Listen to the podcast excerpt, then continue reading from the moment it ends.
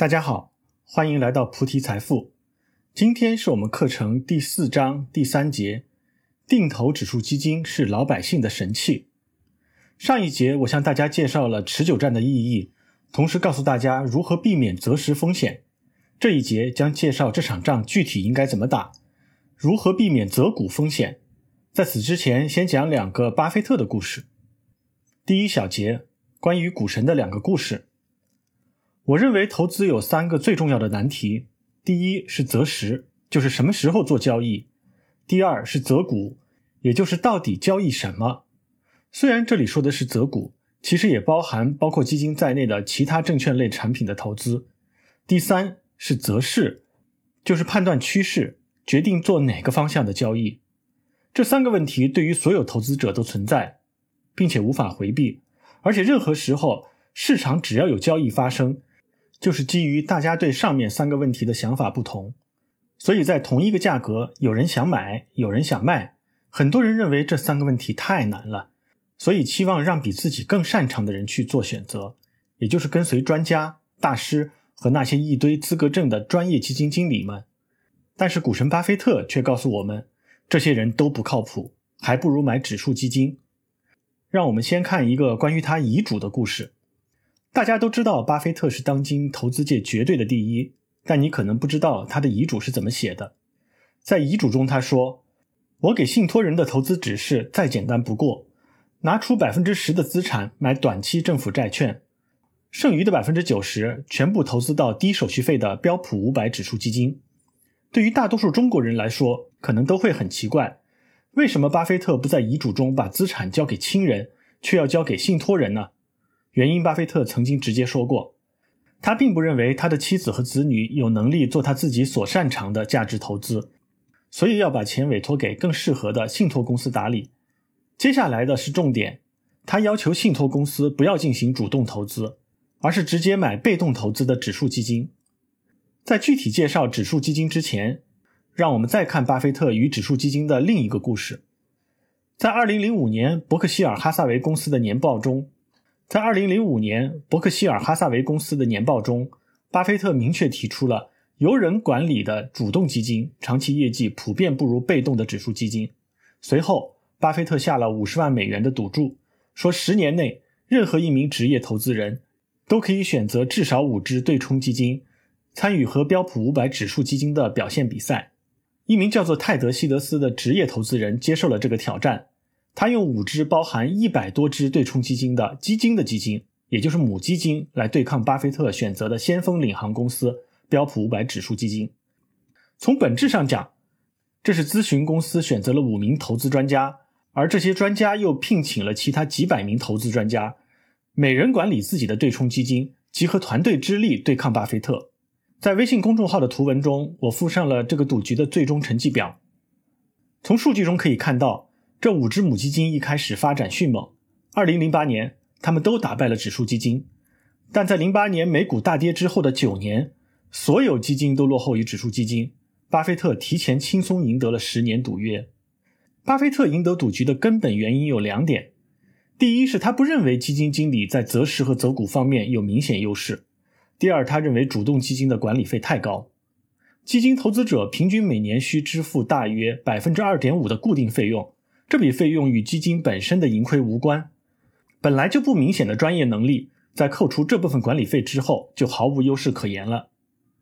没想到巴菲特没等到他自己去世，今年二月就已经开始买入指数基金，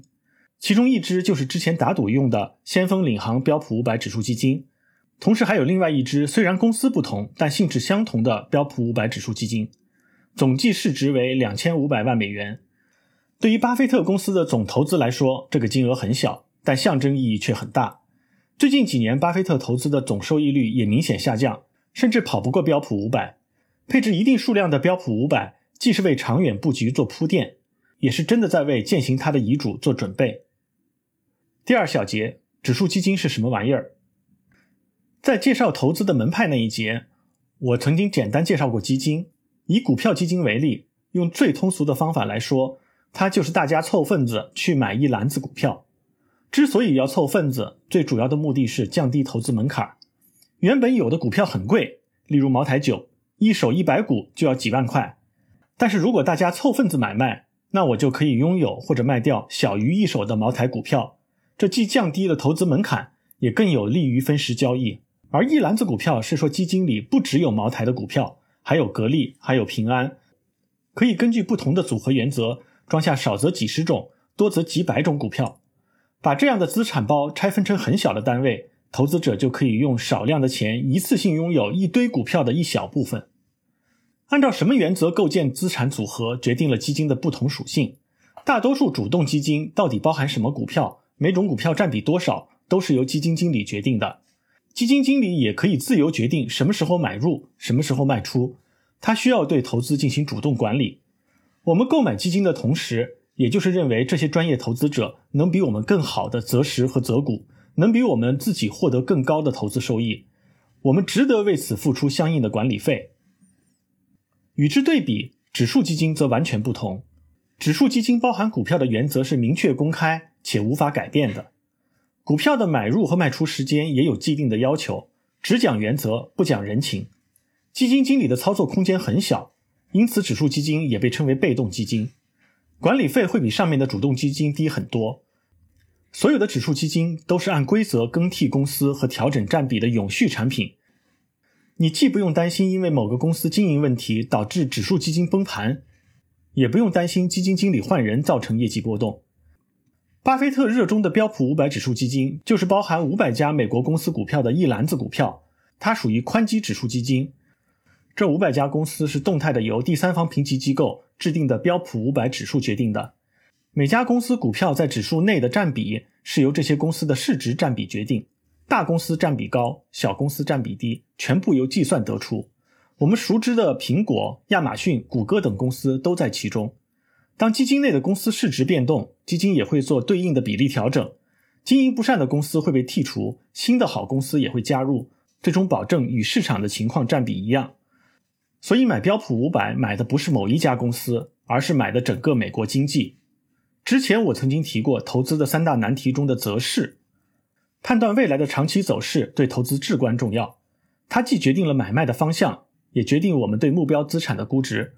巴菲特的价值投资其实很大程度都是基于这一点。他一直热衷长期持有与经济发展关联性低的消费类股票，而不买科技股。这就是因为他自认为无法判断未来的科技发展，所以宁可错过也不盲目投资。但买标普五百就不会犯这种问题，指数基金会自动根据经济情况调仓，把经得起考验、业绩好的公司留下，把经不起考验、业绩差的公司剔除。选股的工作由客观的指数编制完成，人的能力圈不会再成为一个限制投资范围的因素，这可以大大降低投资难度。你不需要再判断一个具体企业的发展趋势，而只要判断一个国家、一个行业、一个热点的发展趋势。巴菲特看好美国未来的经济发展，不押宝具体的行业和热点，所以他选了标普五百。与之类似，如果你看好中国经济，只需要购买沪深三百指数基金就够了。它包含国内的三百家上市公司股票，涵盖所有行业中的优质公司。标普五百长期走势与美国的经济预期一致。沪深三百也与中国的经济预期一致。只要你相信中国经济长期还会持续增长，那么买沪深三百就不会错。你完全不需要去研究具体股票的好坏，就可以让自己的资产与中国的经济绑定。美国除了标普五百之外，还有只包含大企业的道琼斯指数和只包含小企业的纳斯达克指数。与之类似，除了沪深三百指数之外，中国也有很多指数被用来构建指数基金。其实只要设定一个选股原则，就可以构建指数基金。这些原则既可以按照市值的大小，也可以按照分红的多少，还可以按照行业、题材等等。关键是用明确的原则选股，根据原则操作，不以基金经理的喜好为标准，那它就是指数基金。它可以分为宽基指数基金、行业指数基金和主题指数基金。宽基指数基金指的是。配置股票组合时，只以上市公司的规模、盈利能力、增长速度、分红情况、市场地位等共同指标来选拔。它们与一个国家或地区的整体经济情况正相关。买宽基指数就是买国运。主要的宽基指数基金包括：国内有上证五零、沪深三百、中证五百、中证一百、创业板指数等等；境外有恒生指数、香港中小板、标普五百、纳斯达克、日经指数等等。行业指数基金指的是以行业为选拔股票的对象，例如证券指数基金、银行指数基金、养老指数基金、房地产指数基金、医药指数基金、白酒指数基金、军工指数基金等等。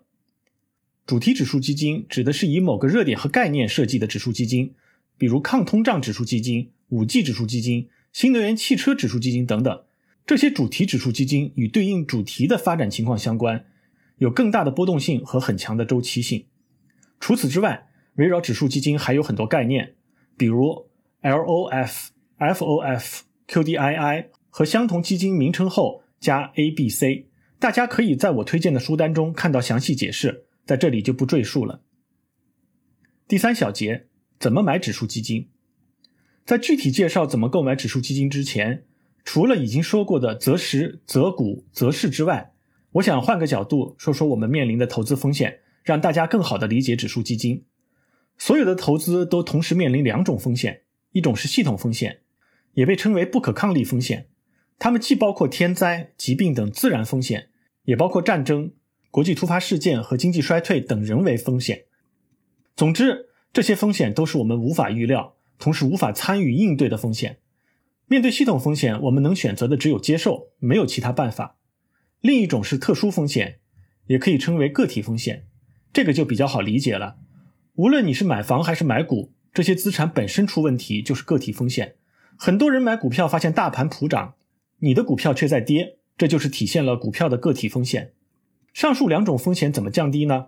经济学界早就有共识，那就是系统风险无可避免，而个体风险可以通过组合降低。例如，整个国家经济预期加速下滑，那么股市大盘必将下滑，其中的所有股票也大概率走不出好行情，这是系统风险。反之，如果大盘没有变动，一只股票背后的公司因为一则丑闻曝光而大跌，那就是特殊风险。特殊风险在同一个冲击面前的反应往往不同。就像这次武汉肺炎，对餐饮和旅游来说是巨大打击，但是对于医药板块和网上业务却是一定程度的利好。与之类似，在国际冲突发生的同时，黄金作为避险资产往往都会大涨，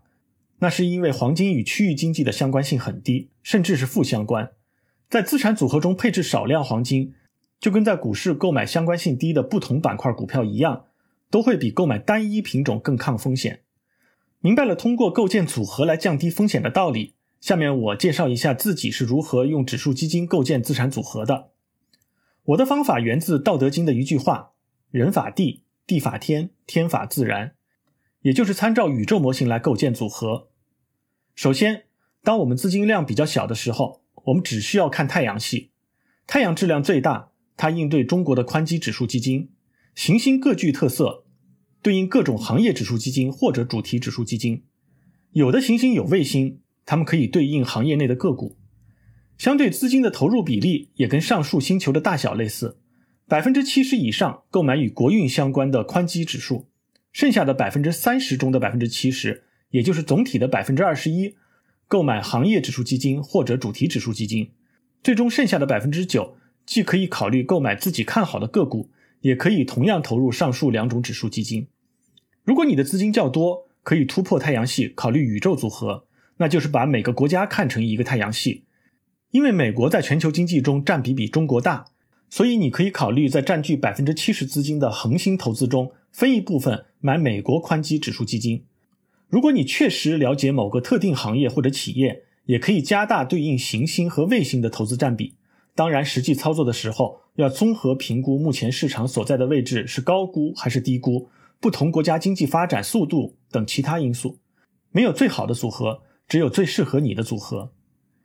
其实我之所以用“不”来代表投资，就是建议你在资产配置时尽可能包含全球经济中增长最快、最稳的经济体。所以，宽基指数基金占比至关重要。上面提到的百分之七十只是个推荐值。你也可以选择更多或者更少，但我不建议低于百分之六十，因为以宽基指数基金为主，构建组合的风险最低，选择难度最小。对大多数人来说，省下那些分析行业和股票的时间，去做更多提升自己价值的事，意义其实更大。下面我用一个例子来说明如何构建自己的指数基金宇宙。如果每个月打算投资一万元，那么每个月拿七千元购入以沪深三百指数基金为主的宽基指数基金，然后用两千一百元选择自己看好的行业或主题指数基金，比如说养老指数基金，剩下的九百元机动处理，例如买自己看好的股票。之所以约定每个月投入一万元，而不是有多少钱投多少钱，这就应对了我之前说的分时策略。股市的涨跌有很大的随机性，不论你计划用多少钱投资，也不论你觉得目前市场情况如何，都不应该集中交易，因为涨了可以再涨，跌了可以再跌，没有人知道顶和底究竟在哪里。而定量投入有个好处，就是贵的时候交易量少，便宜的时候交易量大，自动平滑了风险。另外，九百元可能买不到一手股票，你可以投入全年总预算，也就是九百乘十二。一共是一万零八百元来买，也可以放弃购买行业或主题的指数基金，每月拿三千元来买，但其他预算都只买宽基指数基金，从而保证组合整体风险可控。如果你觉得美国未来的经济预期也不错，想把自己的投资与他们关联起来，你可以在百分之七十宽基指数基金中拿出一定比例购买与标普五百关联的指数基金。购买这些基金并不需要去证券公司开户。只需要在手机上安装一个基金 App，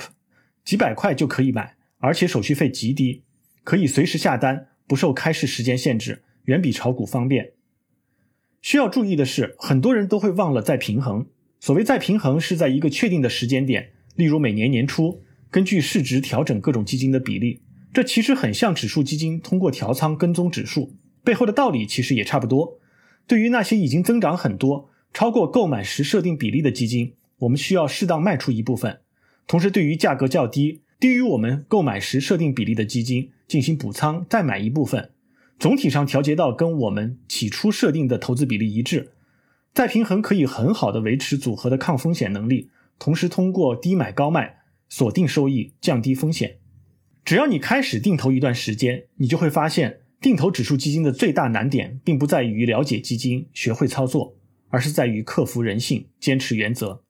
你需要克服市场波动和周边人群的影响，无论涨跌都坚持定投，甚至要在市场跌的时候多买，在涨的时候少买。这些操作都要克服自己内心的恐惧和随大流的习惯。其实这就是投资的内功。不修炼内功，只学会操作是不可能成为投资高手的。这部分内容我计划在下一门课《个人理财内功心法》中做专题的介绍。现在你只要坚信一点。那就是包括前面提到的巴菲特赌局在内，无数历史数据都充分证明，指数基金能比百分之九十以上的主动型基金获得更好的收益，这就可以了。你要选择百分之九十的赢面，还是选择那些传说中的明星基金经理，这其实并不困难。在动手操作之前，强烈建议你阅读我课程最后书单里介绍的两本指数基金书籍，在那里面有你在国内购买指数基金所需的所有常识。还可以坚定你购买指数基金的信念。小结一下今天的内容：所有的历史数据都证明，个人投资者投资股市的最佳选择是定投指数基金，而不是相信公募或者私募基金经理，更不是听从各种内外部消息。根据不同水平的资金量，你可以用宇宙模型来构建自己的指数基金组合，最大程度规避择股风险，同时通过定投来规避择时风险。坚持定投指数基金的难度不在于操作，而是在于克服内心的贪婪和恐惧。剩下只要做时间的朋友，你就可以获得与目标经济体整体增长一致的收益，实现资产的保值和增值。对于第四章不，我做一个简单的总结：第一，除非你身无分文，否则无论是否认真考虑过投资，你都是天生的投资者。因为哪怕你放钞票在家里，可能也比投资在 P to P 的项目上。最终亏损的收益更好，你其实也是做了一种投资选择。第二，投资的目标不是一夜暴富，而是保证你已拥有的财产能跑赢通胀，并实现一定的增值。想通过投资赚快钱，那还不如去澳门，那样可以更快得到你想要的结果。普通人唯一适合的投资方法就是长期分散投资，等待时机。第三，投资的系统风险是无法避免的，但可以通过投资组合。有效降低个体风险。中国人普遍把大部分资产放在房产上，是过去三十年的历史经验造成的。但从全球来看，从更长的历史看，股票是唯一可以跑赢通货膨胀的投资产品。配置股票类资产是保证资产保值增值的重要手段。第四，股票类投资买个股的风险最大，选择难度最高。其次是主动型基金，个人投资的最佳选择是指数基金。通过判断整体经济趋势选择指数基金，通过宇宙模型应对择股，通过定投应对择时，你就可以最大程度上实现分散投资，把自己的资产与全球主流经济发展绑定在一起，做时间的朋友，获得全球经济增长对应的收益。今天给大家的思考提示：除了定投指数基金，还有什么其他属于持久战的投资方法？可以实现低风险长期投资，请在评论区分享你的见解。欢迎大家在喜马拉雅和微信公众号上关注菩提财富，并把这门课分享给你对理财有兴趣的朋友。让我们一起闯荡理财江湖。下一章，我们将进入课程最后一节，揭秘剪刀石头布的终极奥义。